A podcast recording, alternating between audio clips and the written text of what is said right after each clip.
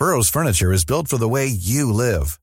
From ensuring easy assembly and disassembly to honoring highly requested new colors for their award-winning seating, they always have their customers in mind. Their modular seating is made out of durable materials to last and grow with you. And with Burrow, you always get fast, free shipping. Get up to 60% off during Burrow's Memorial Day sale at burrow.com slash ACAST. That's burrow.com slash ACAST. burrow.com slash ACAST. اردوگاه های مرگ و هولوکاست موضوعی از موضوعهای مختلف جنگ جهانی دوم که سالهای ساله که داره دربارشون صحبت میشه. اینکه خیلی ها معتقدن جنایاتی که اتفاق افتاده واقعا انسان و انسانیت رو می‌تونه زیر سوال ببره و خیلی های دیگه که میگن این جنایات هیچ وقت به این شکل اتفاق نیفتاده. اردوگاه های مرگ و هولوکاست سکه در جنگ جهانی دوم که دو روی مختلف دارن.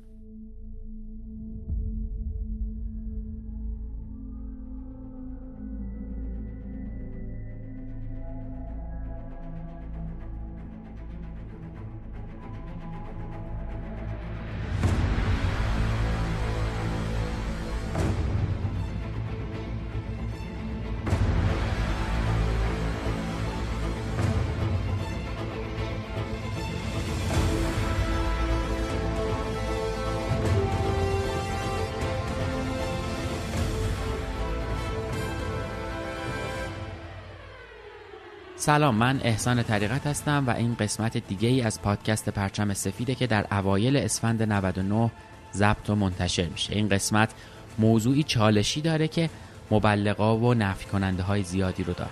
می‌خوایم بریم سراغ اردوگاه های کار اجباری و هولوکاست که چالشی بزرگه. اونم بعد از این همه سال و این همه زمانی که گذشته.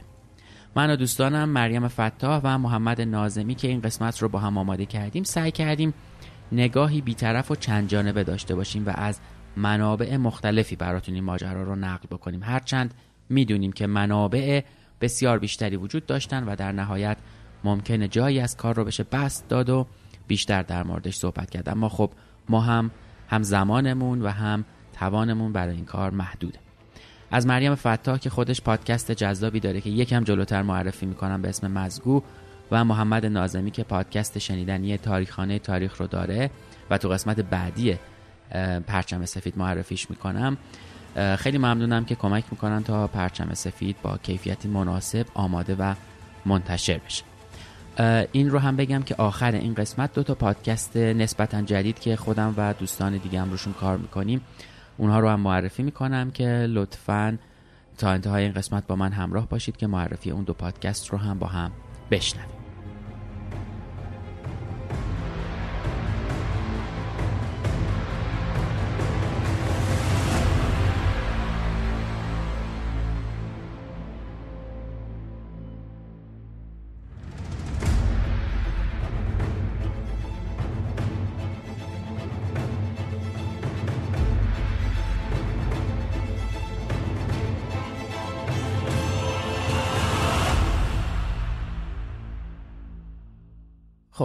وقتی اسم غذا وسط میاد آدم یاد طعمهای خوشمزه و شور و تند و شیری میفته یاد بوی خوشش و اشتهای تحریک شدهش. یاد بشخابای رنگارنگ و لیوانای پر از نوشیدنی. اما آیا غذا یعنی فقط همین؟ پشت هر خوراکی ما معتقدیم که مثل هر چیز دیگه یه داستان و آدمهایی که از این داستانها رو نوشتن وجود داره. داستانهایی از غم و شادی و انقلاب و سیاست و هنر.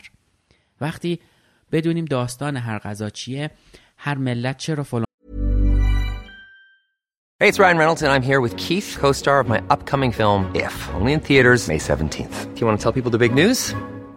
All right, I'll do it. Sign up now and you'll get unlimited for $15 a month in six months of Paramount Plus Essential Plan on us. Mintmobile.com slash switch. Upfront payment of $45 equivalent to $15 per month. Unlimited over 40 gigabytes per month. Face lower speeds. Videos at 480p. Active Mint customers by 531.24 get six months of Paramount Plus Essential Plan. Auto renews after six months. Offer ends May 31st, 2024. Separate Paramount Plus registration required. Terms and conditions apply if rated PG. Burrow's furniture is built for the way you live.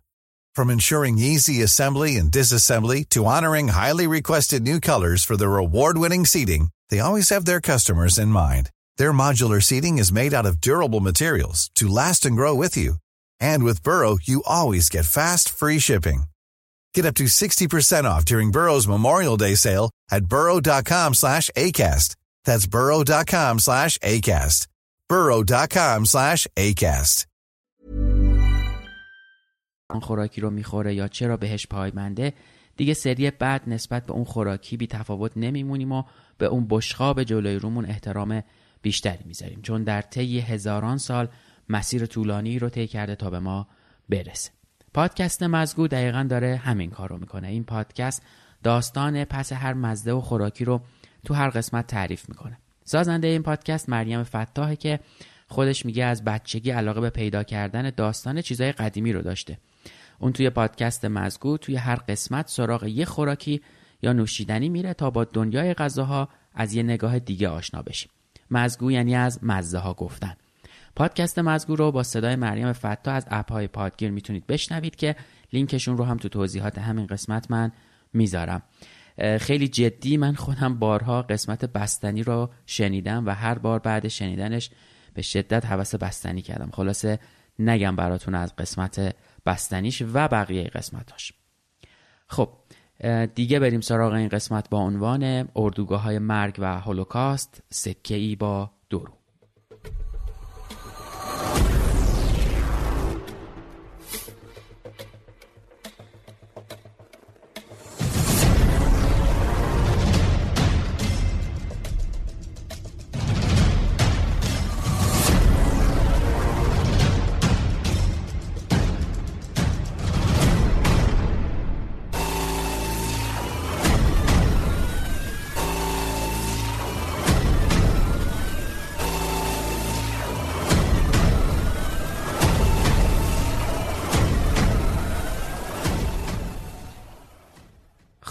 همونطور که اول همین قسمت هم گفتم صحبت درباره هولوکاست و اردوگاه های کار اجباری یا اردوگاه مرگ یک کمی سخته و راه رفتن روی شمشیر دولب است.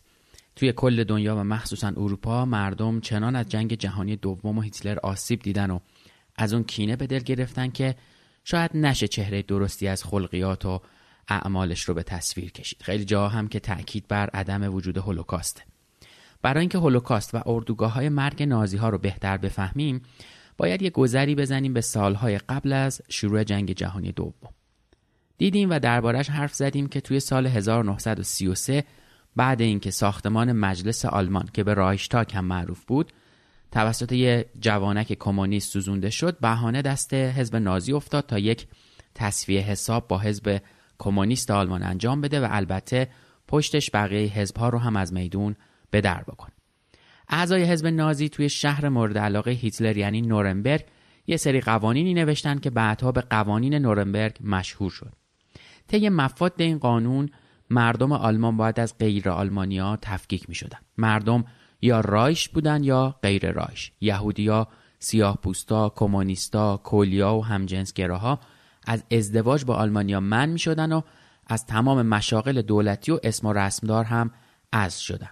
ورود اونا به هر رستوران و کافه و سینمای عادی نبود و ممکن بود جلوشون رو بگیرن. داد و ستد و ازدواج و اختلاط با این افراد هم جرم حساب می‌شد و رایش متخلف زندانی می‌شد و فرد غیر آلمانی احتمالا به مرگ محکوم می‌شد.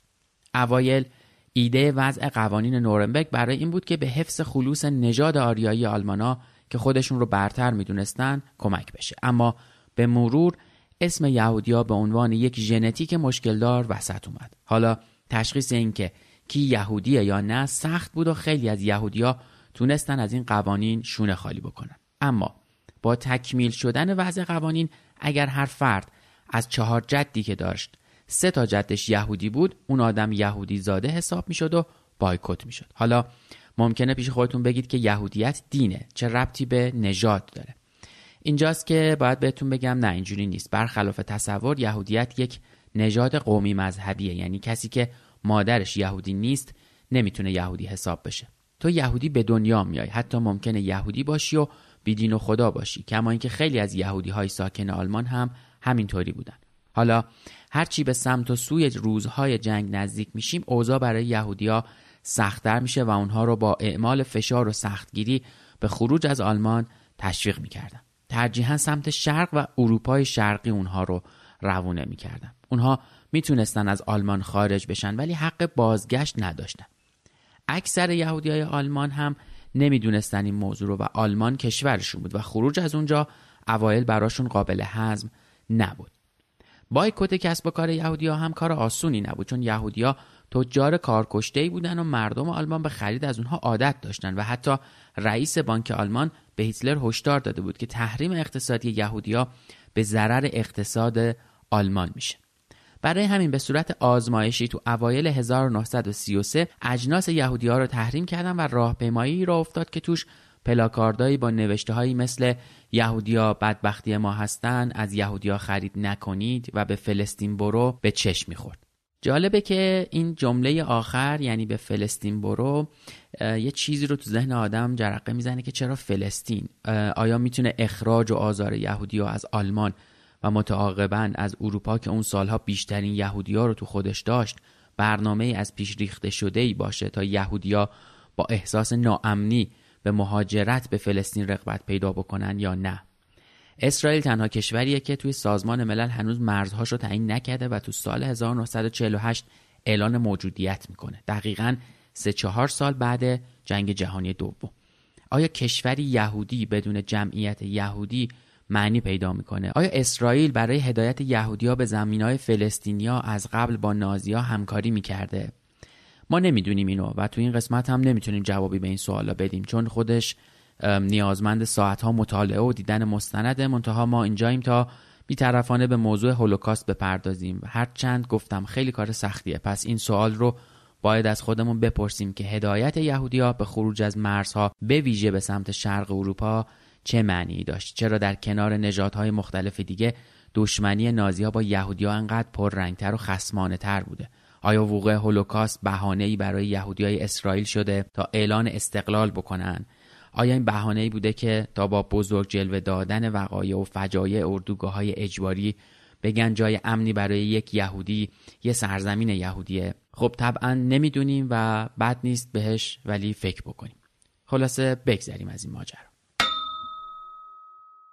اسپانسر این قسمت همراه کارته. همراه کارت یه اپلیکیشن پرداخته. منظور از اپلیکیشن پرداختم اپلیکیشنیه که میشه باهاش کارت به کارت کرد شارژ و بسته اینترنت خرید قبض پرداخت کرد یا کلی از این مدل کارا احتمالا شما هم از خیلی از این اپلیکیشن ها که معمولا مانور زیادی هم روی جایزه و قرعه کشی دارن استفاده کردین. اما همراه کارت یه فرقی با بقیهشون داره. فرقش هم اینه که به جای قرعه کشی و جایزه تمرکزش رو گذاشته روی محصولش. اینطوری که یا سرویسی رو اضافه نمی‌کنه یا اگه کرد سعی می‌کنه استفاده از اون رو به راحت ترین شکل ممکن طراحی بکنه تا بتونه تجربه دلچسبی رو برای کاربرا رقم بزنه. مثلا همراه کارت رابط کاربری شیک و ساده ای داره. فضاش مینیمال آیتمای بی ربط و اضافی نداره و اینطوری براتون حواس پرتی رو کم می‌کنه. تو خود محیط اپلیکیشن هم کار جالبی کرده. اینطوری که می‌تونین تصویر همه کارتایی که اضافه کردین رو یه جا و کنار هم ببینین. بنابراین اگر بخواین شماره کارتتون رو به کسی بدین می‌تونین از همونجا براش کپی بکنین. حالا شما هم اگه تصمیم گرفتین خودتون این اپلیکیشن رو تجربه بکنین می‌تونین از کافه بازار و گوگل پلی برای اندروید و از سایت همراه کارت برای آیفون دانلودش بکنید دیدیم که بایکوت و نادیده گرفتن یهودی ها همچین کار آسونی هم نبود و اونا افراد تاثیرگذاری تو جامعه بودن.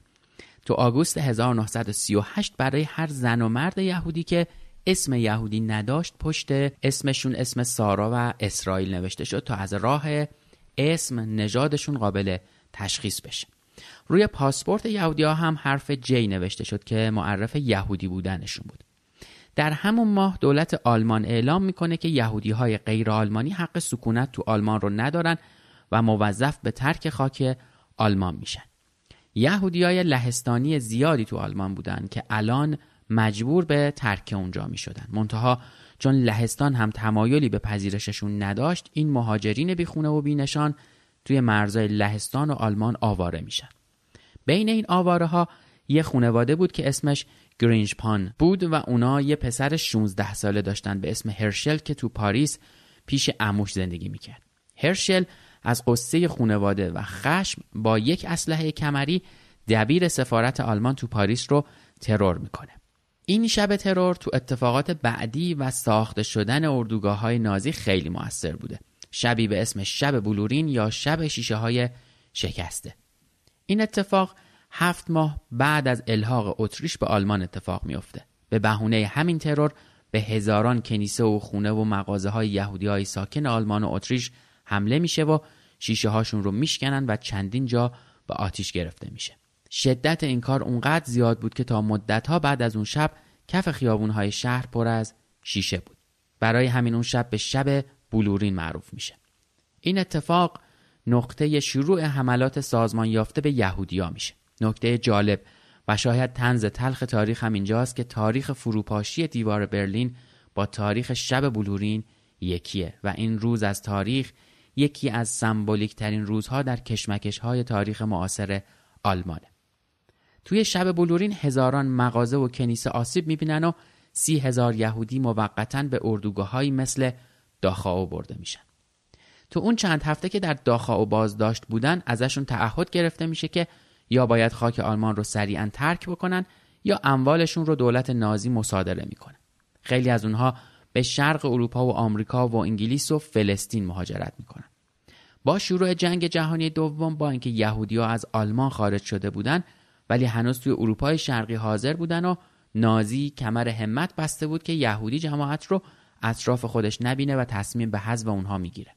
البته توی کشور چک این نه تنها یهودیا که مردم دیگه چک هم بودن که کشته شدن و ده هزار نفر از مردم چک توسط دولت رایش کشته شدن. وظیفه رتق و فتق کردن امور یهودیا این که به کجا برن کشته بشن یا اسیر بشن یا اینکه برای کار به کدوم کارخونه برن به عنوان یک وظیفه به فردی به اسم آیشمن محول میشه. آیشمن از فرمانده های عالی رتبه گشتاپو بود که بعد از جنگ جهانی دوم به آرژانتین فرار می‌کنه و تو دادگاه نورنبرگ که تو قسمت قبلی ماجراش رو تعریف کردیم محاکمه نمیشه. منتها بعد تشکیل دولت اسرائیل و با پیگیری های شخص بنگوریون معمار تشکیل دولت اسرائیل آیشمن از آرژانتین دزدیده میشه و برای محاکمه به اورشلیم برده میشه. علی بندری عزیز تو پادکست بیپلا خیلی قشنگ خلاصه کتاب آیشمن در اورشلیم رو تعریف می‌کنه. پیشنهاد می‌کنم که حتما هم این پادکست رو گوش بدید و هم خود کتاب رو بخونید چون خود کتاب هم جزئیاتی داره که خیلی جذاب می‌کنه ماجرا توی این کتاب درباره هولوکاست و داستان یهودیا و اینکه چه اتفاقی برای آیشمن افتاده مطالب جالبی نوشته شده. نویسنده این کتاب خانمی به اسم هانارنت که یه فیلسوف یهودی آلمانی آمریکاییه که خودش و خانوادهش از درد کشیده های ظلم نازیان. ولی چون خیلی بیطرفانه و معقولانه به نقل داستان آیشمن پرداخته از سمت جامعه یهودی ترد میشه و مورد انتقاد قرار می‌گیره و حتی از دانشگاهی که تدریس می‌کرده هم اخراج میشه. چون اون 57 سال قبل برای اولین بار به موضوع دست داشتن خود یهودیا در کارها و اعمال ظلمی که به یهودی ها توی جنگ جهانی دوم پرداخته مشغول میشه. اون نوشته که شورای مذهبی یهودیان از اعمال فشار روی یهودیای اروپا اطلاع داشتن. این اتفاقات در جهت تسریع مهاجرت یهودیا به فلسطین بوده. برای همین 20 سال چاپ کتاب آیشمن در اورشلیم توی اسرائیل ممنوع بود و خانم نویسنده توسط های یهودی تکفیر میشه و از اون خواسته میشه تا محترمانه از دانشگاه استفاده بده. آرنت تو کتابش از آیشمن به عنوان یه آدم معمولی یاد می‌کنه که حیولا نبوده و تجسم شیطانی هم نداشته و خود شیطان هم نبوده طبیعتا. اون یه آدم معمولی بوده که تو یک شرایط خاص دست به کارها و جنایات شرورانه زده بوده. برخلاف دادگاه اورشلیم که می‌خواست از آیشمن یک آدم خونخوار بسازه آرنت اون رو یه فرد معمولی معرفی می‌کنه و برای این اتفاقات توی کتابش از لغت عجیب و تفکر برانگیز ابتزال شر استفاده می‌کنه و میگه که بنگوریون آیشمن رو می‌خواد یک فرد ماورایی معرفی بکنه که انگار اون به تنهایی مسئول تمام بدبختی ها و درد و رنج یهودی هست. انگار اون حتی از هیملر هم بالاتره. اما اون یه آدم تابع بوده و اصلا آدمی نیست که توان مخالفت و فکر کردن داشته باشه. هرچند که با همه اینها نمیشه ظلم هایی که شده رو نادیده گرفت. می‌بینید دیگه این قسمت و ماجراش به اندازه کافی سخت هست و باید سعی کنیم هر دو طرف ماجرا رو درست ببینیم و این کار رو سخت می‌کنه. برگردیم به آلمان و اوایل جنگ جهانی دوم که چند اتفاق مهم همزمان با هم میافته. اولیش این که اسرای زیادی تو حمله های برقاسا به کشورهای مجاور رو دست آلمانیا مونده بودند که توان تأمین خورد و خوراک و جای خواب همه اونها وجود نداشت. از طرفی صنعت آلمان ها با سرعت عجیبی در حال رشد بود که نیاز به نیروی کار داشت. پس چه اتفاقی از این بهتر که از اسرای جنگی به عنوان نیروی کار مفت و مجانی استفاده بشه و در قبالش از اونها تو اردوگاه های کار نگهداری بکنن و غذای کمی هم بهشون بدن. پس کارخونه ها و اردوگاه ها کنار هم ساخته شدن. از طرف دیگه همزمان با تأسیس اردوگاه ها شهرک های یهودی نشینی توی شهرهای اشغالی زده شدن. اسم این شهرک ها گتو بود. اسم گتو هم یه تاریخ قدیمی داره. تو دهه 16 میلادی پاپ توی ونیز دستور میده که یهودیا توی یه محله جدا زندگی بکنن و چون این محله نزدیک محله یک ریختگری بزرگ بوده و اسم اونجا هم گتو بوده به محله گتو معروف میشه. چون توی ایتالیایی گتو یعنی چدن و بعدها این لغت معنی زندگی گروهی و محله رو به خودش می‌گیره. مثلا تو اصفهان به محله یهودی ها می‌گفتن یهودیه. حالا هدف از ساختن این گتوها هم توی دوره نازیات چی می‌تونسته باشه؟ هدف این بوده که یهودیا تحت کنترل باشن توی دسترس باشن و راه فرار نداشته باشن. الان اگه می‌خواستن یهودیا رو قلقم بکنن کافی بود سراغ گتوها برن. تعداد گتوها تو شهرهای اشغالی و آلمان تقریبا به 260 تا می‌رسیده که گتوی ورشو با 400 هزار نفر جمعیت بزرگترین گتوی یهودیا بوده. بعد از گتوی ورشو گتوی لودز با 160 هزار نفر رتبه دوم رو داشته. یه نفر برای رفت آمد از گتوها باید اجازه خروج می داشته که این رفت آمدها هم توسط مأمورهای اس اس کنترل می شده. این فرد برای اینکه توی یک گتو زندگی بکنه بایستی در یک فضای کم در عین حال با جمعیت بالا زندگی می‌کرده و غذا و سوخت هم به مقدار کمی به این جمعیت اختصاص داده می شده و اکثرا اونها دچار سوء تغذیه بودن. اگه فیلم پیانیست یا فهرست شیندلر رو دیده باشید به احتمال زیاد با مفهوم گتو و درد و رنجی که به این آدما تحمیل شده بوده هم غریبه نیستید. دیدن جنازه روی زمین و توی کوچه و پس کوچه های شهر هم تقریبا یک اتفاق عادی شده بوده برای مردم زنده. و اونها یعنی زنده ها سر کفش و لباس جنازه ها با هم جنگ و دعوا داشتن. توی گتوها بازار سیاه رواج داشته و فحشا بیداد می‌کرده. گاهی حتی یه وعده غذایی بیکیفیت هم می‌تونسته یک آدم رو از مرگ نجات بده. دزدیدن غذای یک نفر به معنی یک روز زندگی بیشتر برای یکی و مرگ برای دیگری بوده. زندگی تو گتوها یک مرگ تدریجی و شکنجه دائمی بوده. گفتیم که بزرگترین گتو برای شهر ورشو بود که بیشترین جمعیت یهودی رو تو خودش داشت. تو سال 1940 و بعد سقوط ورشو به دستور فرماندار آلمانی شهر هانس فرانک همون فردی که تو قسمت قبل اسمش رو آوردیم و تو دادگاه نورنبرگ محکوم به اعدام شد اطراف محله یهودی نشینی ورشو دیوار کشیده میشه و به یهودی های خارج این منطقه دستور داده میشه که این ور دیوار کوچ بکنن. تو 307 هکتار زمین جمعیتی بالغ بر 400 هزار نفر تو یک زندان بی سقف حبس میشن. یعنی تقریبا به ازای هر نفر 16 متر مربع فضا.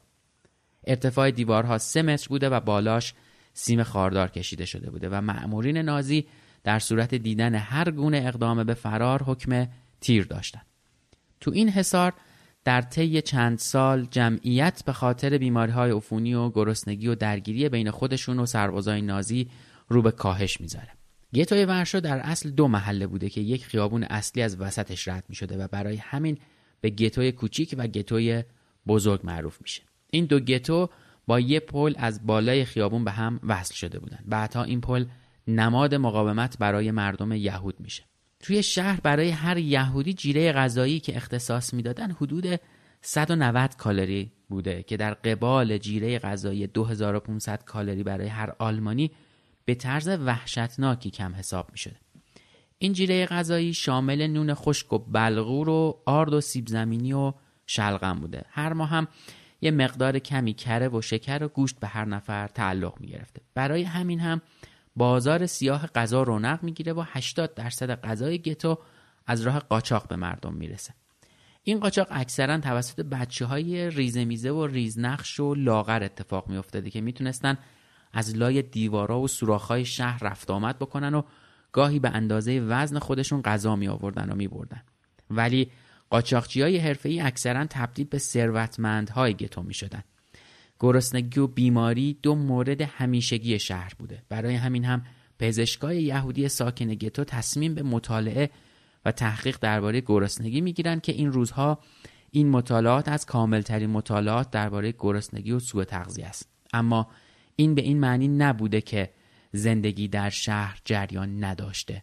مدارس چه اونهایی که قانونی بودن و چه اونهایی که پنهانی تشکیل می شدن دایر بودن. آشپزخونه ها و رستوران ها و کافه و کلوب و تئاتر هم برای افراد ثروتمند و متوسط جامعه آماده به خدمت بوده و سرویس ارائه می کرده. از جمعیت 400 هزار نفری گتوی ورشو 20 هزار نفر وضع خوبی داشتن که شامل کسایی بوده که با نازی ها همکاری می‌کردن و افسرهای پلیس یهودی بودن یا قاچاقچی غذا یا صاحبای کلوب ها و فاحشه هایی که به صورت سازمان یافته برای افراد مشهور و ثروتمند کار می‌کردن با بسته شدن در گتوها دلال هایی به وجود میان که واسطه ارتباط فرمانده های نازی و مردم یهود ساکن گتوها میشن. اونا نیروی کار برای کارخانه ها و کارگاه های نازی ها تعمین می‌کردن و از طریق همین کار هم یعنی دلالی پول حسابی به جیب می‌زدن. هزاران یهودی تو کارخونه و کارگاه های آلمانی ها مشغول به کار میشن.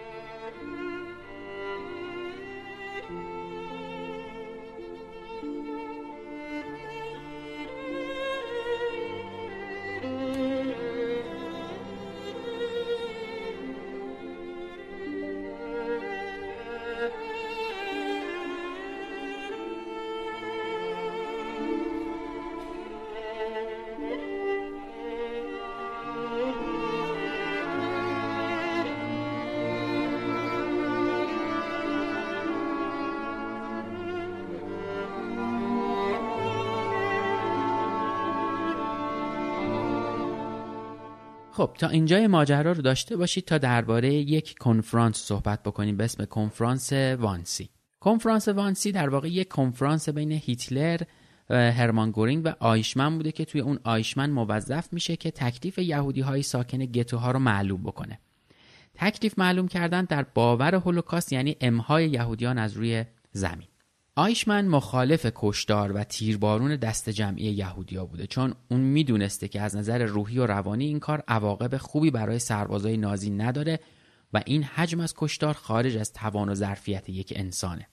پس اونها تصمیم می‌گیرن که یهودی ها رو به اردوگاه های مرگ برای کار تا حد مرگ و اتاقهای گاز منتقل بکنن و به قولی با خونریزی و خشونت کمتری دست به کشتار بزنن.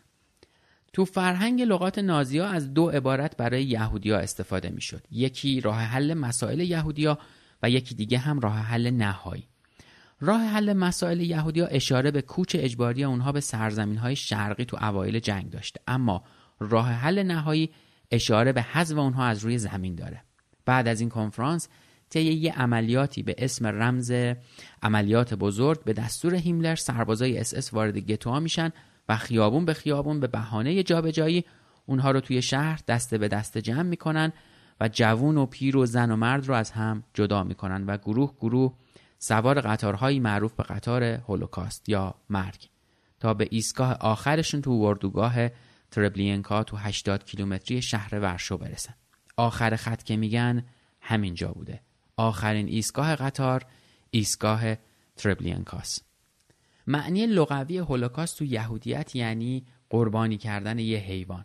توی یونانی هم یعنی سوزاندن گروهی. هولوکاست در واقع به مجموع اتفاقا و اعمالی گفته میشه که به عنوان راه حل نهایی مسئله یهودیا ارائه شده بوده تا یهودیا رو به قتل برسونن و نسل اونها رو منقرض بکنن. اولین اقدامات هولوکاست از همین نقطه شروع شد. انتقال یهودیان به اردوگاه های مرگ یا همون اردوگاه های کار اجباری که هر کسی واردش می‌شد مطمئن بود همینجا خواهد مرد البته باید به این نکته هم توجه کرد که ساکنین این اردوگاه ها فقط یهودی ها نبودن سیاه پوستا، همجنسگراها، کمونیستا، مخالف های سیاسی و کولی ها و اسرای جنگی هم توی همین اردوگاه ها نگهداری می شدن.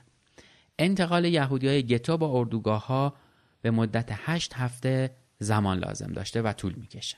اینجا لازمه در مورد اردوگاه ها یه چیزی بگم و اونم اینه که اردوگاه ها چهار نوع بودن. اردوگاه های کار اجباری که از اسمشون معلومه برای چی استفاده می شدن اردوگاه های مرگ که برای مرگ دست جمعی و آزمایش های پزشکی رو انسان ها استفاده می شده اردوگاه های اسرا و اردوگاه های جمعوری و انتقال که این مورد آخر یه جای موقتی بوده که در طی اون مشخص می شده که یه فرد به کدوم اردوگاه باید منتقل بشه. اردوگاه مرگ یا کار اجباری یا اردوگاه اسرا. خب برگردیم به گتوی ورشو. با انتقال بی سابقه یهودیا به اردوگاه ها حزب های مقاومت هم تشکیل میشه که توی اون به فعالیت زیرزمینی و قاچاق اسلحه و مهمات رو میارن تا در برابر این انتقالا مقاومت بکنن توی چهار ماه توقف انتقال افراد به اردوگاه های مرگ یهودیا خودشون رو برای قیام در برابر انتقال بعدی آماده می‌کنن. اوایل سال 1943 وقتی که سربازای نازی برای انتقال افراد بیشتری برگشتن با مقاومت یهودیا مواجه میشن. اونها با کوکتل مولوتوف و اسلحه و مهمات از خودشون دفاع می‌کنن و یه پیروزی نسبی هم به دست میانن ولی بعد چند ماه مقاومت وقتی با حمله چند هزار سرباز آلمانی مواجه میشن می‌دونستن که شکستشون دیگه حتمیه. آلمانا کوچه به کوچه خونه ها رو میسوزونن و توی این درگیری ها پنجاه هزار یهودی هم کشته و سوزونده میشه و به خاطر دود ناشی از آتیش خفه ممکنه بشن. تعداد زیادیشون و الباقی هم به اردوگاه ها فرستاده شدن و گتوی ورشو از بین میره و به یک اردوگاه تبدیل میشه. اردوگاهی به نام ورشو. اما همین شورش باعث شروع شورش های دیگه تو گتوها و اردوگاه های دیگه میشه که خبر خیزش مردم گتوی ورشو رو شنیده بودن. خیزش ورشو مهمترین و بزرگترین اعتراض و قیام یهودیا توی جنگ جهانی دوم بوده و هنوز توی تاریخ یهود به عنوان نماد مقاومت ازش یاد میشه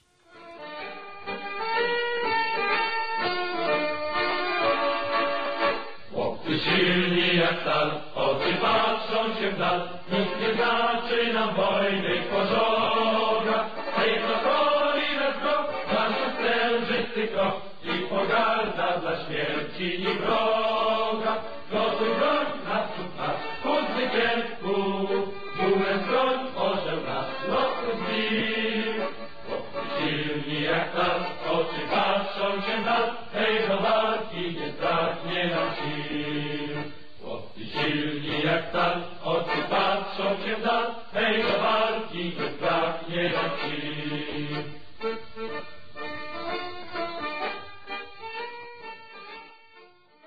تو قتل عام نازی ها اوایل بی تجربه بودن. مثلا توی یه آزمایش 25 نفر فرد معلول رو توی یه کلبه جنگلی به نارنجک میبندن. بعد انفجار روزها داشتن مابقی اجساد رو از روی شاخه ها و درختها جمع می‌کردن. بعد این اتفاق به فکر مرگایی با هزینه کمتر و تمیزتر میافتن آرتور نبه فرمانده جوخه های سیار مرگ بوده و دائم دنبال یه راه حل برای این مسئله. توی یکی از همین شبا آرتور نبه مست می‌کنه و توی ماشین روشنش توی گاراژ خونهش خوابش می‌بره. اون تا سرحد مرگ به خفگی می‌رسه. هرچند نجات پیدا می‌کنه اما ایده مرگ با گاز مونوکسید کربن به ذهنش می‌رسه. توی این روش افراد محکوم به مرگ رو توی کامیونهای بزرگی صد تا صد تا حبس می‌کردن و شلنگ گاز مونوکسید کربن رو وارد کابین می‌کردن.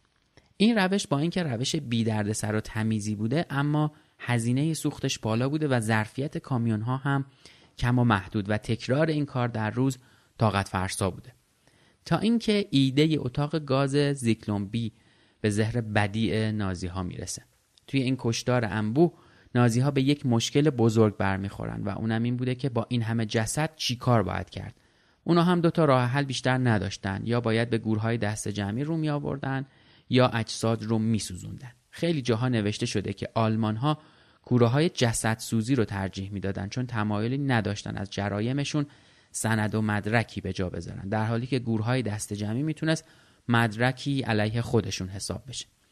البته اینجا ما به یه تناقض برخورد کردیم که به عنوان کسی که این مطالب رو از چندین جا جمع آوری می‌کنیم می‌خوام با شما هم به اشتراک بذارم. تو قسمت قبلی اگه گوش داده باشین درباره محاکمه نورنبرگ دیدیم که چندین فرمانده از جمله هرمان گورینگ و رودولف هس و فرانک محاکمه شدن که اینها مستقیما تو راه حل نهایی برای یهودیا نقش داشتن. اونجا دادستان ها با انبوهی از سند و مدرک و عکس و فیلم مواجه میشن که خود آلمان ها با دقت و وسواس و نظم خاصی ثبت و ضبطشون کرده بودن و دادستان ها هم از همون مدارک علیه نازی ها استفاده می‌کنن. اونجا نشون می‌داد که آلمانیا ابایی از جمع و ثبت مدارک نداشتن و حتی تو گفته های هرمان گورینگ هم مشهوده که اصلا فکر نمی‌کردن که دارن در حق بشریت جنایتی انجام میدن. پس برای اینکه این آدما و این آدمایی که ابایی از تفکرشون نداشتن و همه چی رو با عکس و پرونده ثبت می‌کردن کشف اجساد نباید مسئله مهمی باشه. اینجا سوالی که به وجود میاد اینه که آیا این حجم میلیونی از اجسادی که یهودیا ادعا می‌کنن تو کوره ها سوخته شدن آیا واقعیه؟ یا صرفا یه ادعاست و کوره های جسدسوزی صرفا برای انحراف واقعیت که نشه تعداد کشته ها رو به صورت واقعی تخمین زد؟ که این رو هم با نمی‌دونیم. البته کوره های جسدسوزی تو آشویتس و تربلینکا و امثال هم وجود داره. اما حجم و ظرفیت این کوره ها برای این حجم از کشتار خیلی کمتر بوده. اینها سوالای بیطرفانه ایه که سعی می‌کنیم برای درک حقیقت بپرسیم و مطرحشون بکنیم. من اعتقاد دارم که سوالهای وابسته به تاریخ هیچ وقت تموم نمیشن و همیشه اثرشون رو توی آینده می‌ذارن و میشه دید. جنگ جهانی دوم هم با اینکه 5 6 سالی طول کشید اما عواقبش تا همین امروز هم گریبانگیر خیلی از کشورها و حتی خاورمیانه و خود ماست. شاید بشه گفتش که جنگ جهانی پله اول از مسیر طولانی دنیای مدرن بوده. خب بریم سراغ اردوگاه آشویتس. اردوگاه آشویتس بزرگترین اردوگاه نازی ها در جنگ بوده. این اردوگاه در 50 کیلومتری شهر کراکوف لهستان در سال 1939 تأسیس میشه و در اصل از سه اردوگاه تشکیل شده بوده. اردوگاه شماره یک که هسته اصلی و مقر فرماندهی و اداره کل آشویتس بوده اردوگاه شماره دو به اسم بیرکناو و اردوگاه شماره سه به اسم بونامونوویتس اردوگاه شماره یک با ورود نازی ها به لهستان در مقر یک پادگان تشکیل میشه و شامل 48 کمپ بوده. اردوگاه دوم توی یک روستا نزدیک اردوگاه اول ساخته میشه که این روستا برای ساختن اردوگاه به کلی تخریب میشه و جاش رو به اردوگاه شماره دو میده. تو سالهای 1942 تا 44 قطارهای حامل زندانیا هزاران نفر رو از سراسر اروپا به این اردوگاه آوردن. توی این اردوگاه مرگ توی اتاقهای گاز در مرحله اول و گرسنگی در مرحله دوم باعث مرگ اکثر زندانیا شده. هرچند بودن کسانی که زیر شکنجه و کار طاقت فرسا یا آزمایشات پزشکی جون خودشون رو از دست دادن. بعد از اشغال لهستان فرمانده نظامی اس اس به اسم اریش فون زلوسکی مأموریت پیدا می‌کنه تا برای اسکان اسرای جنگی لهستان جای مناسبی رو پیدا بکنه توی این جستجوها به یک پادگان متعلق به ارتش لهستان برخورد می‌کنند که متروکه بوده و به نظر جای مناسبی برای نگهداری اسرای نظامی لهستان می اومده. پس این پادگان تبدیل میشه به اردوگاه نگهداری اسرا و روی سردر اردوگاه هم جمله کار آزادتان می‌کند نصب میشه آلبانا به منظور توسعه این اردوگاه مردم محلی رو که اطراف این سربازخونه زندگی می‌کردن و تعداد اونا حدوداً به 1200 نفر می‌رسیده رو مجبور به ترک خونه و کاشونشون می‌کنن. سناریوی دردناک و تکراری کوچه اجباری انسان ها انگاری هیچ وقت تمومی نداره. خیلی ساده 1200 تا زندگی با یک تصمیم مسیرش عوض میشه. خب بگذریم با این کار. یک زمین 40 کیلومتر مربعی خالی از سکنه به دست اومد. با استفاده از خود اسرا به توسعه این اردوگاه هم پرداخته شد گفته میشه 17 هزار یهودی تو طول سالهای 1940 و 41 به این اردوگاه تحویل داده شدند این اردوگاه با کوچ اجباری روستایی ها به یک منطقه خالی از سکنه تبدیل شد که ارتباطش رو با دنیای خارج از دست داد و تا کیلومترها اطراف اونجا احدی زندگی نمی‌کرد. اولین گروهی که به عنوان زندانی وارد آشویتس شدند سی نفر از تبهکارای آلمانی بودند که از آلمان به اینجا منتقل شدند هدف از انتقال این آدم ها هم این بود که به عنوان معمور در سیستم کاری اردوگاه از اونها استفاده بشه. بعد از اون 728 نفر اسیر لهستانی بهش آشویتس تحویل داده شد که 20 نفرشون یهودی بودن. با افزایش فعالیت میهم پرستی لهستانی علیه آلمان ها جمعیت این مکان هم روز به روز بالاتر می‌رفت تا اونجا که جمعیت به 11 هزار زندانی که اکثرا لهستانی بودن رسید نیروهای اسس از زندانی های اکثرا جنایتکار آلمانی تشکیل شده بودند و به عنوان ناظر و سرپرست زندان داشت از اونها استفاده می‌شد. به این آدم ها کاپو می‌گفتن. این کاپوها به غیر از دو نفرشون بعد از جنگ از تعقیب قانونی معاف شدن ولی دو نفر از اونها به اتهام همکاری با رژیم نازی در ارتکاب جرم علیه بشریت به اعدام محکوم شدند. زندانی های این اردوگاه هم طبقه بندی می شدن که یهودی ها و اسرای جنگی شوروی به عنوان خطرناکترین زندانی ها دسته بندی می شدن و اونها رو می شناختن. کلیه زندانی ها موظف بودن که کل هفته به جز یک شنبه ها تو کارخونه های اسلحه سازی کار بکنن و روز یک شنبه به نظافت و شستشوی کارخونه مشغول بودن. کار سخت و سنگین بود. غذا هم کم و بهداشت هم که افتضاح.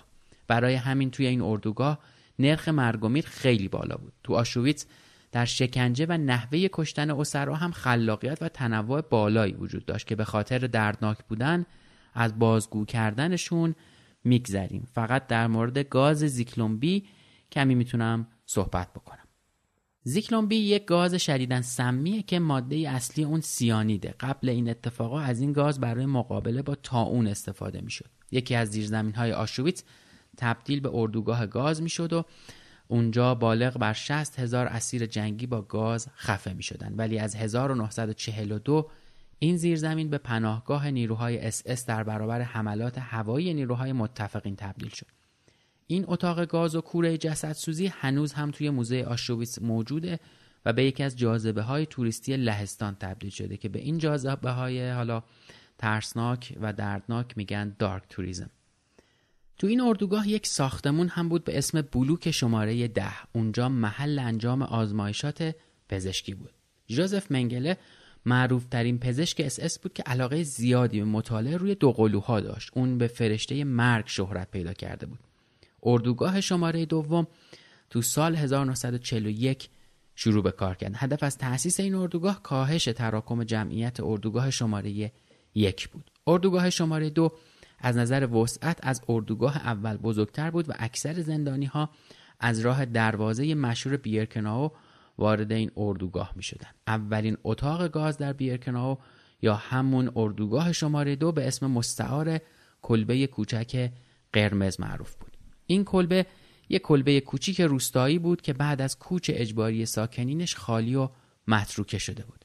این خونه چون از بقیه محل اردوگاه دور بود جای مناسبی بود تا اعمال وحشتناک نازی ها اونجا انجام بشه بعدها یک کلبه دیگه کنارش ساخته شد که به کلبه سفید معروف شد و به عنوان دومین اتاق گاز بیرکناو فعالیتش رو شروع کرد. سوزوندن اجساد و وارسی دهان اجساد برای پیدا کردن دندون طلا و کشیدن دندون طلا کاری بود که به خود زندانیا محول شده بود. به صورت دوره‌ای این اسرا خودشون توسط مأمورین نازی کشته می شدن و افراد جدیدی جاشون رو می‌گرفتن. توی اردوگاه بیرکناو یک کمپ هم بود به اسم کمپ زنان. این کمپ توسط زنهای نیروی اس اس اداره می‌شد. ماریا مندل یکی از همین مأمورینی بود که از بدنامترین محافظهای گارد اس اس به حساب می اومد آزار و اذیت و حتی قتل انسانها برای اون یه امر عادی بود و اون بین زندانی ها به حیوان زیبا شهرت داشت. کلی ها از زندانی های آشویتس بودند که جمعیتشون هم کم نبود. یکی از منطقه های اتریش از کلی ها پاک شد و تمام این پنج هزار کلی به آشویتس آورده شدند. توی بیرکناو کمپ اونها به کمپ کولی ها معروف بود کولی های آلمان و لهستان هم به این کمپ آورده می شدن و مجموع اونها حدوداً به 20 هزار نفر می رسید چون اکثر این افراد به تیفوس مبتلا بودن و برای جلوگیری از سرایت این بیماری به بقیه زندانی ها شبانه و با خشونت و سر صدای زیاد همه اونها رو به اتاقای گاز فرستادن. اون شب توی اردوگاه کسی نبود که صدای التماس و عجز کلی ها رو نشنیده باشه. بدترین فاجعه کشتار یهودیا برمیگرده به اخراج یهودیای مجارستان و فرستادن فوج فوج این مهاجرای بیخونه به آشویتس. آیشمن مسئول نظارت به اخراج این آدم ها از مجارستان بود. قرار شد طی هشت هفته تمام اونها به آشویتس تحویل داده بشن. برنامه این بود که روزانه دوازده هزار یهودی با قطار به آخرین ایستگاه زندگیشون یعنی آشویتس بیان. ولی یک واقعیت دردناک دیگه هم بود که کل این داستان رو زجرآورتر هم می‌کرد. اون همین بود که یک زندانی فراری از آشویتس به اسم رودولف وربا به یهودیای مجارستان اطلاع داده بود که نازی ها تو تدارک اخراج یهودی از مجارستان هستند اما مقامات یهودی از اطلاع این خبر به همکیش های خودشون خودداری می‌کنن. اولین روز اعزام یهودی تو تاریخ 14 ماه می بود.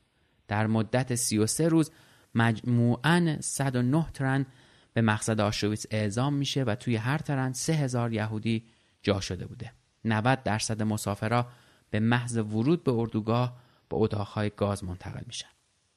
اردوگاه شماره سوم محل زندگی کارگرای کار اجباری بود. این اسرا برای کارخونه فاربن که تولید کننده مواد شیمیایی بود و کارخونه زیمنس و بی ام دبلیو کار می‌کردن. این افراد به ازای کارشون یک کمی پول هم دریافت می‌کردن. برخلاف اردوگاه اول که بازداشتگاه اجباری بود و اردوگاه دوم اردوگاه مرگ اردوگاه سوم بیشتر محل کار اجباری بود.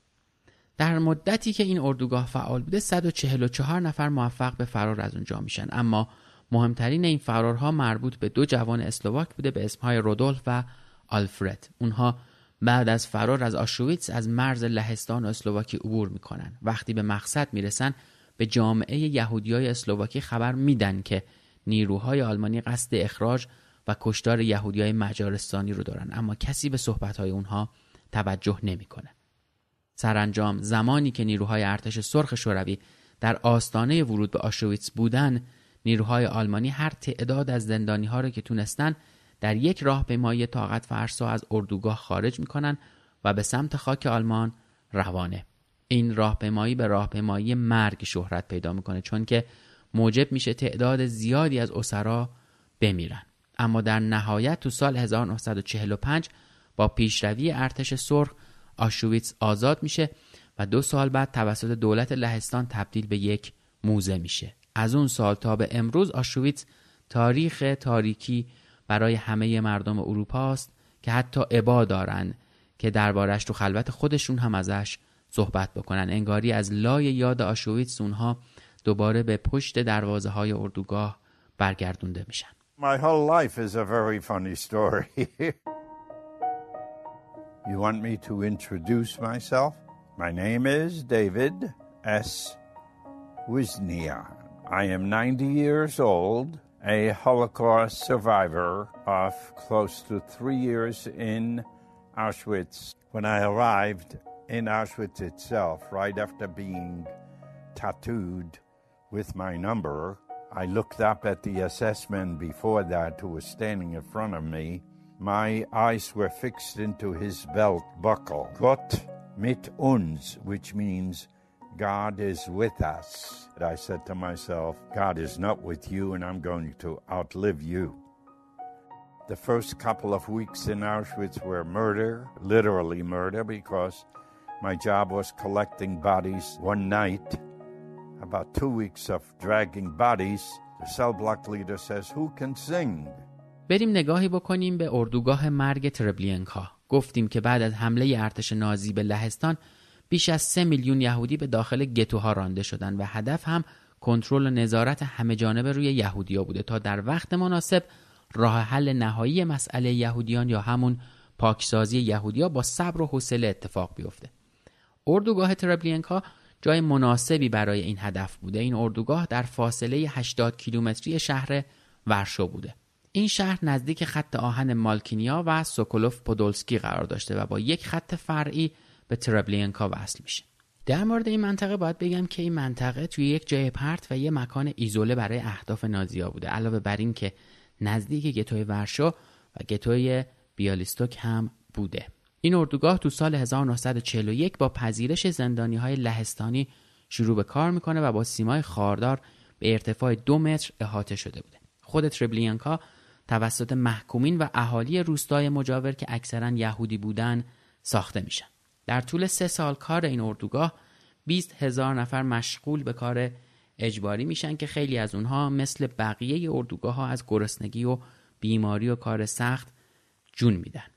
توی ترابلینکا توی هر نوبت کاری بین هزار تا دو هزار نفر دوازده ساعت کار می‌کردن تا از جنگل های مجاور چوب جمع بکنن تا برای کوره های جسد سوزی از اونها استفاده بشه.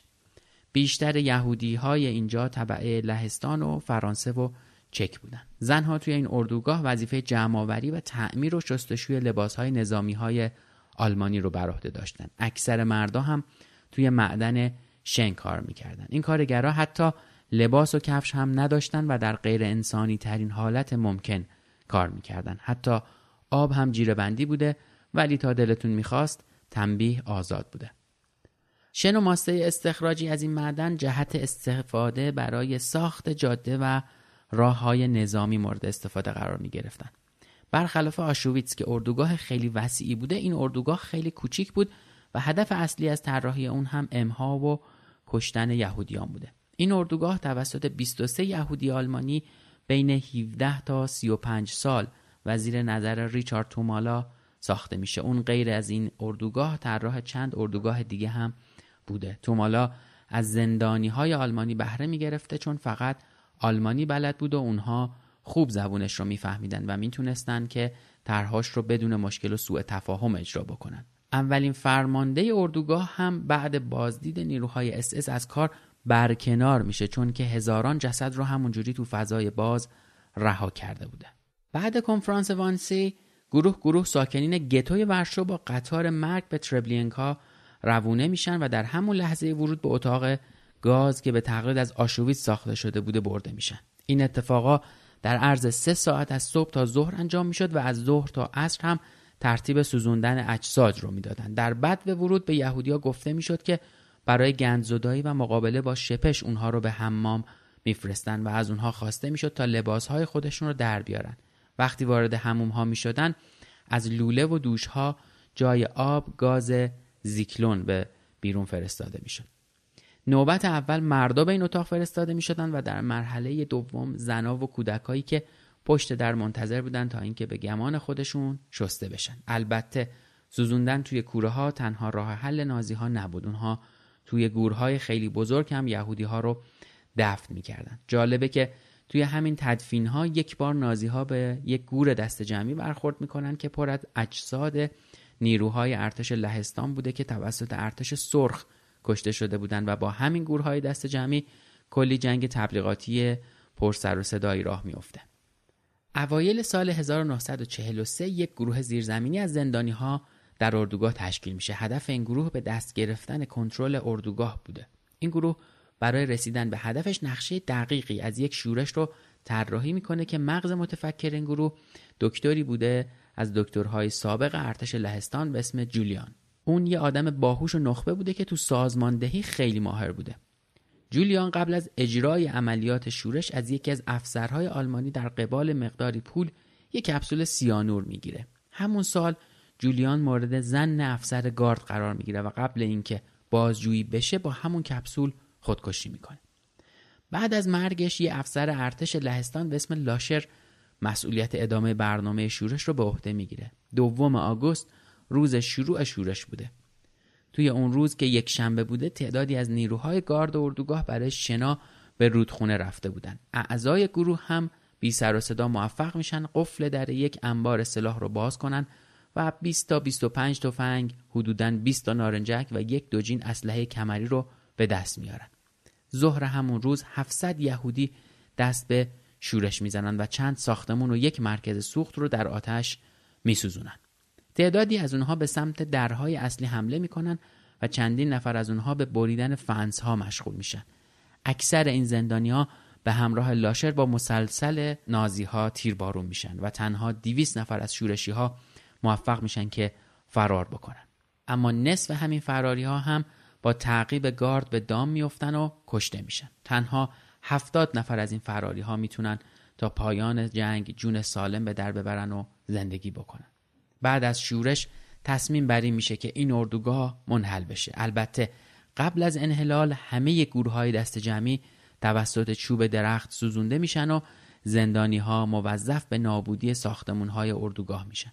چون در همون زمان دقیقا ارتش سرخ در حال پیشروی بوده. تو این نابودسازی 761 ساختمون از بین میره و برج کلیسای این اردوگاه هم با مواد منفجره فرو میریزه.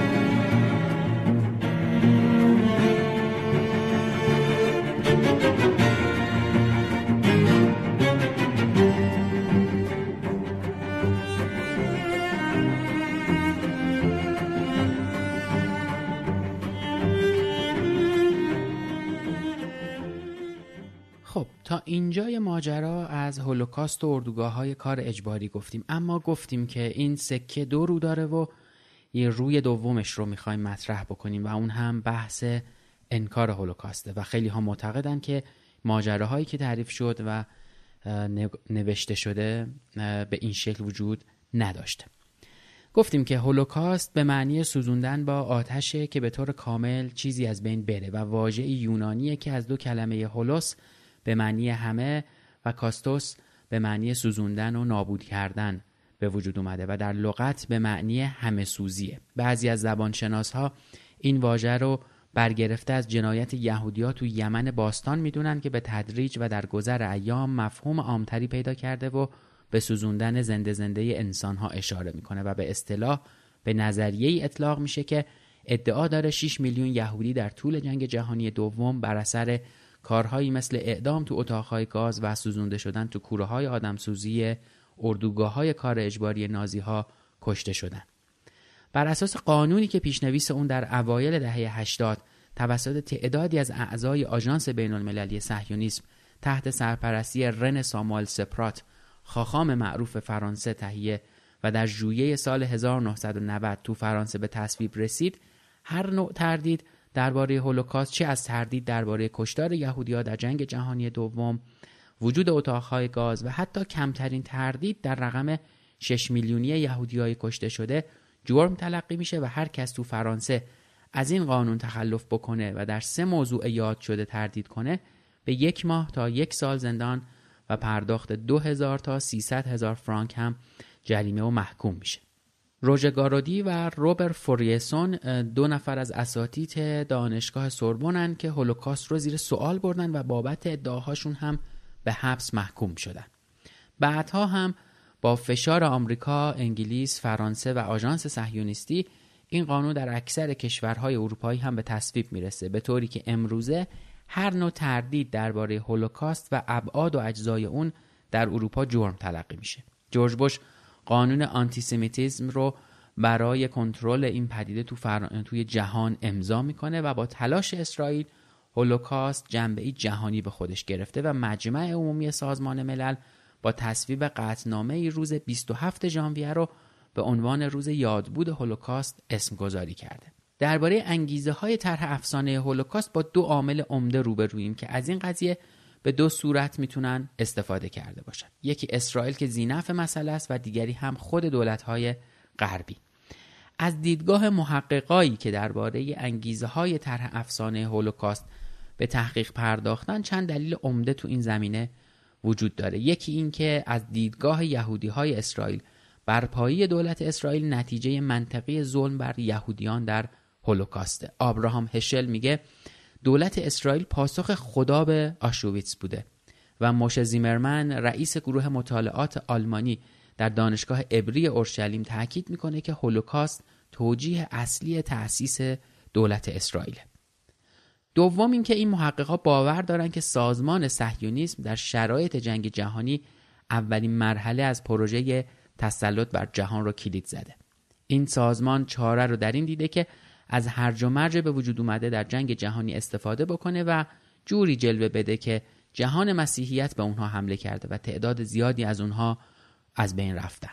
پس اونها هم ناچارن به جای دیگهی برن و کجا بهتر از خاورمیانه و فلسطین. هانارنت نویسنده کتاب آیشمن در اورشلیم که همین قسمت قبلا هم ازش صحبت کردم معتقده که سیاست ناسیونال سوسیالیست ها در مورد یهودیا سیاستی بوده که کاملا طرفدار صهیونیسم بوده. هاینز هوهنه روزنامه نگار آلمانی هم در تایید این نظریه میگه صهیونیستا استقرار فاشیسم تو آلمان رو نه به مسابقه مصیبت ملی بلکه به عنوان فرصتی تاریخی و بیمانند در وصول به هدفهای صهیونیستی خودشون می‌دیدن. نورمن فینکلشتاین استاد دانشگاه نیویورک که خودش یه یهودیه و مادر پدرش تو خیزش ورشو حضور داشتن معتقده که هولوکاست واقعی در حق مردم فلسطین اتفاق افتاده. اون کتابی به اسم صنعت یهودی سوزی داره که به انتقاد از واقعیت هولوکاست پرداخته. فینکلشتاین و همفکراش معتقدند که هولوکاست بهانه‌ایه تا از قیام افکار عمومی علیه صهیونیسم و اسرائیل جلوگیری بشه و اسرائیلی ها با هولوکاست سعی در مظلوم نمایی و برانگیختن احساسات مردم دارند و با هولوکاست سعی دارند تا یک اتحاد سیاسی برای نژاد یهود به وجود بیاد. اسرائیلی ها با ماجرای هولوکاست و طرح دعاوی حقوق علیه کشورهای آلمان، اتریش، لهستان، سوئیس و چند کشور دیگه تا الان میلیاردها دلار قرامت گرفتن. به عنوان نمونه آلمان ملزم شد که از سال 1952 تا سال 2002 به روش های مختلف به بازمانده های قتل عام یهود قرامت بپردازه. گلدمن مجری اصلی طرح میگه که هدف از این افسانه سازی ها و دروغ پردازی ها صرفا گرفتن قرامت برای قربانی های جنگ نبوده بلکه هدف از اون تهیه بودجه لازم برای پای ریزی حکومتی بوده که کوچکترین حقی در این رابطه نداشته. چون وقتی که این جنایات انجام می شده اصلا چنین دولتی وجود نداشته. پل فرام مدیر انجمن کانادایی آزادی بیان میگه که من با رئیس جمهور ایران موافقم و معتقدم اشتباهه که فلسطینیا تاوان گناهان اروپایی ها رو بپردازن و کشور خودشون رو از دست بدن. من همچنین بر این باورم که داستان دروغین هولوکاست برای اینکه به اروپایی و ساکنای آمریکای شمالی این حس رو داده که گناهکارن ایجاد شده. افسانه هولوکاست به یهودیا اجازه میده تا میلیاردها دلار از آلمان و دیگر کشورها قرامت بگیرن. هولوکاست همچنین اذهان مردم آمریکای شمالی و اروپا رو برای پذیرش های اسرائیل آماده کرده. این محققان معتقدند که از طرفی با این کار و ایجاد ترس و ناامنی تو دل یهودیا باعث میشه اونها به جایی کوچ کنن که براشون حس امنیت به همراه میاره و چه جایی بهتر از این کشور که همه جوره برای یهودیاست با وجود تبلیغات جهانی به کار گرفته شده برای اثبات این واقعه تا الان دهها مورخ برجسته اروپایی و صدها استاد بلند آوازه و متخصص شناخته شده بررسی اسناد تاریخی با ارائه اسنادی که به راحتی نمیشه از این نظریات چشم پوشید اعلام کردند که ماجرای هولوکاست و کوره های آدمسوزی اتاقهای گاز قتل عام 6 میلیون یهودی واقعیت نداره و بدون اعتباره افراد زیادی مثل مارک وبر، روبرت فوریسون، فردریک توبن، روژ گارودی، دیوید اروینگ و بسیاری آدمهای دیگه از این گروه متخصصهایی هستند که اغلب به تجدید نظر طلبا مشهور شدن. یکی از مهمترین ادعاهای یهودیا و متفقین بعد از جنگ جهانی دوم این بوده که آلمان ها یهودی ها رو توی اتاق گاز میکشتن.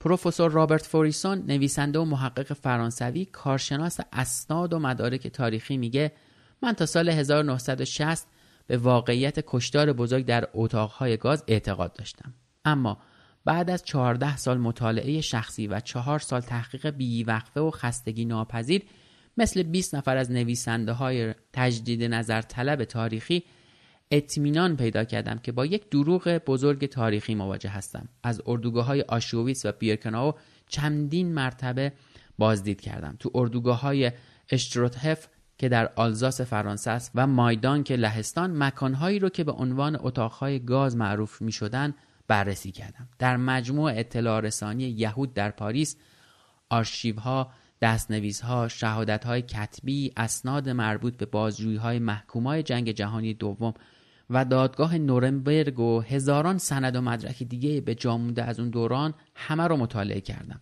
برای پیدا کردن پاسخ سوالهای خودم بیوقفه از متخصصا و تاریخ دونها پرسش می‌کردم. سالها اما بیهوده به دنبال فقط یک بازمونده از بازمونده های جنگ بودم که به چشم خودش اتاقهای گاز رو دیده باشه. به حتی یک مدرک فقط یک مدرک راضی بودم اما همین یک مدرک رو هم پیدا نکردم. در مقابل اون چه یافتم تعداد بیشماری مدارک جعلی بود. پس از اون با سکوت مزاحمت دشمنی توهین و بالاخره ضرب و جرح و محاکمه مواجه شدم. پروفسور روژگارودی محقق مسلمان فرانسوی هم با تحقیق خودش تو این زمینه به این نتیجه رسید که از یک سمت گاز زیکلون یا HCN قیمت و هزینه زیادی داشته و در نتیجه گرانترین شیوه اعدام حساب می شده و از سمت دیگه مکانهایی که یهودیا از اون به عنوان اتاق گاز اسم می‌برن اصلا قابلیت چنین کاری را نداشته چون این گاز باید تو یک پوششی از فولاد اکسید نشدنی باشه و درها هم باید مجهز به لولاهایی از پنبه نسوز کاوچویی مخصوص یا تفلون می بوده. متخصصای پزشکی قانونی هم بعد از بازدید از این مکانها گفتن که استفاده از این تأسیسات از گاز HCN فوق خطرناکه و تو این مکانها هیچ تجهیزاتی برای این گاز در نظر گرفته نشده بوده.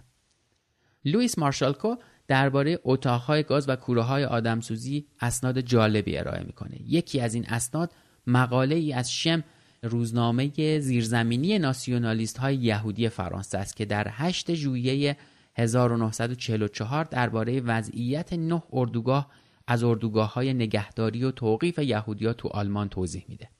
تو این گزارش حتی یک کلمه هم از قلع و قمع یهودیا یا بدرفتاری با اونها وجود نداره. تو این گزارش همچنین هیچ تعریفی یا هیچ حرفی از اتاقهای گاز، اردوگاه های مرگ یا بچه کشی به میان نیومده.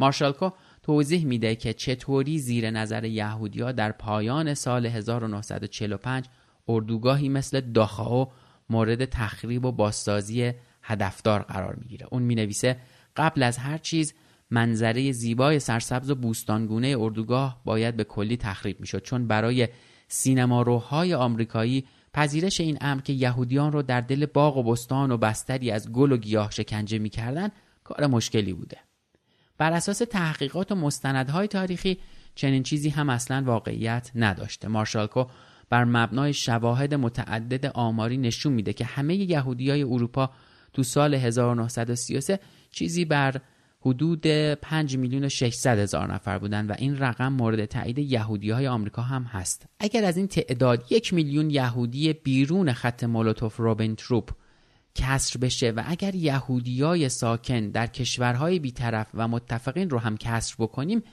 عددی حدود دو میلیون و 500 هزار نفر میمونه. در حالی که بنا به نظر کارشناسا جمعیت یهودیای ساکن تو قلم رو هیتلر و هیملر به نیم میلیون نفر هم نمی‌رسیده.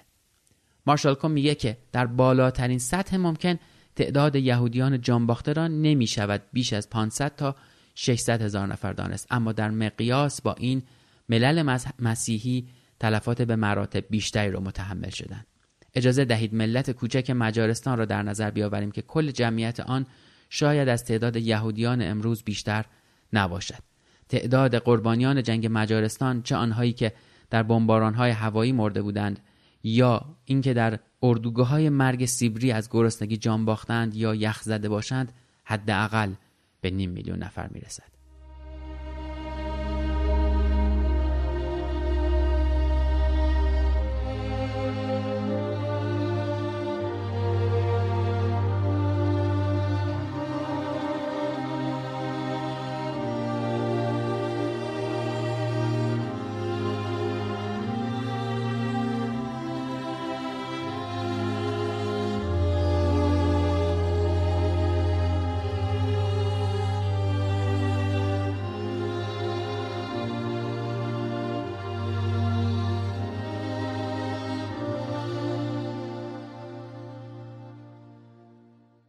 خب این هم از قسمت مربوط به اردوگاه های کار اجباری و ماجرای هولوکاست. همونطور که اول این قسمت هم گفتم می‌خوام دو تا پادکست جدید که کار مشترک من و دوستانم هست رو معرفی بکنم. پادکست اول اسمش هست دایره داستان که من در هر قسمت از اون داستان یا ناداستانی رو می‌خونم و روایت می‌کنم که اونها رو خوندم و ازش تاثیر گرفتم. این پادکست درباره داستانهایی که معتقدم می‌تونه به همه ما کمک کنه تا اثر بخشی روایت ها و داستان ها رو بیشتر درک بکنیم و ببینیم چیزهایی که هر روز داریم زندگیشون می‌کنیم رو اگر تعریف بکنیم می‌تونه چقدر مؤثر باشه. بخشی از این داستان ها از نویسنده های معروفه و بخشی دیگه هم از افراد دیگه ای مثل خودمون.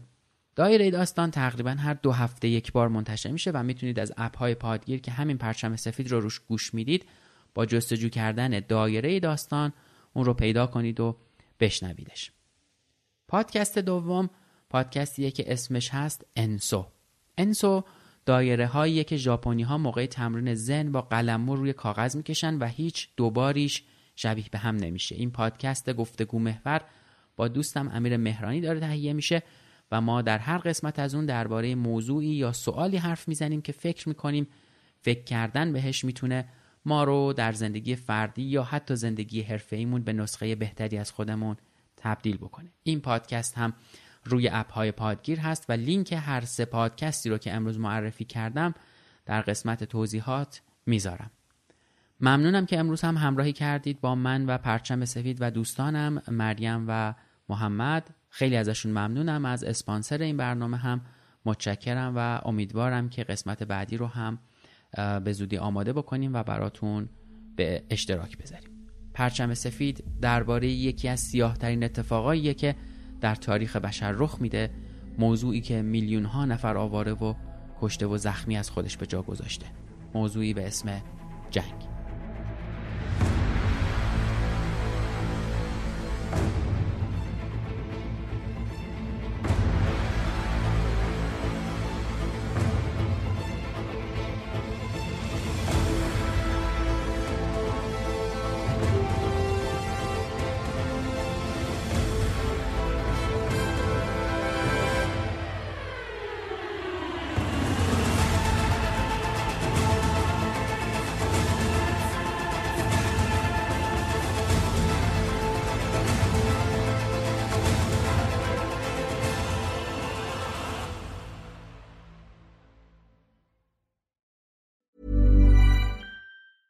Planning for your next trip? Elevate your travel style with Quince. Quince has all the jet setting essentials you'll want for your next getaway, like European linen, premium luggage options, buttery soft Italian leather bags, and so much more. And is all priced at 50 to 80% less than similar brands. Plus, Quince only works with factories that use safe and ethical manufacturing practices. Pack your bags with high-quality essentials you'll be wearing for vacations to come with Quince. Go to quince.com slash pack for free shipping and 365-day returns.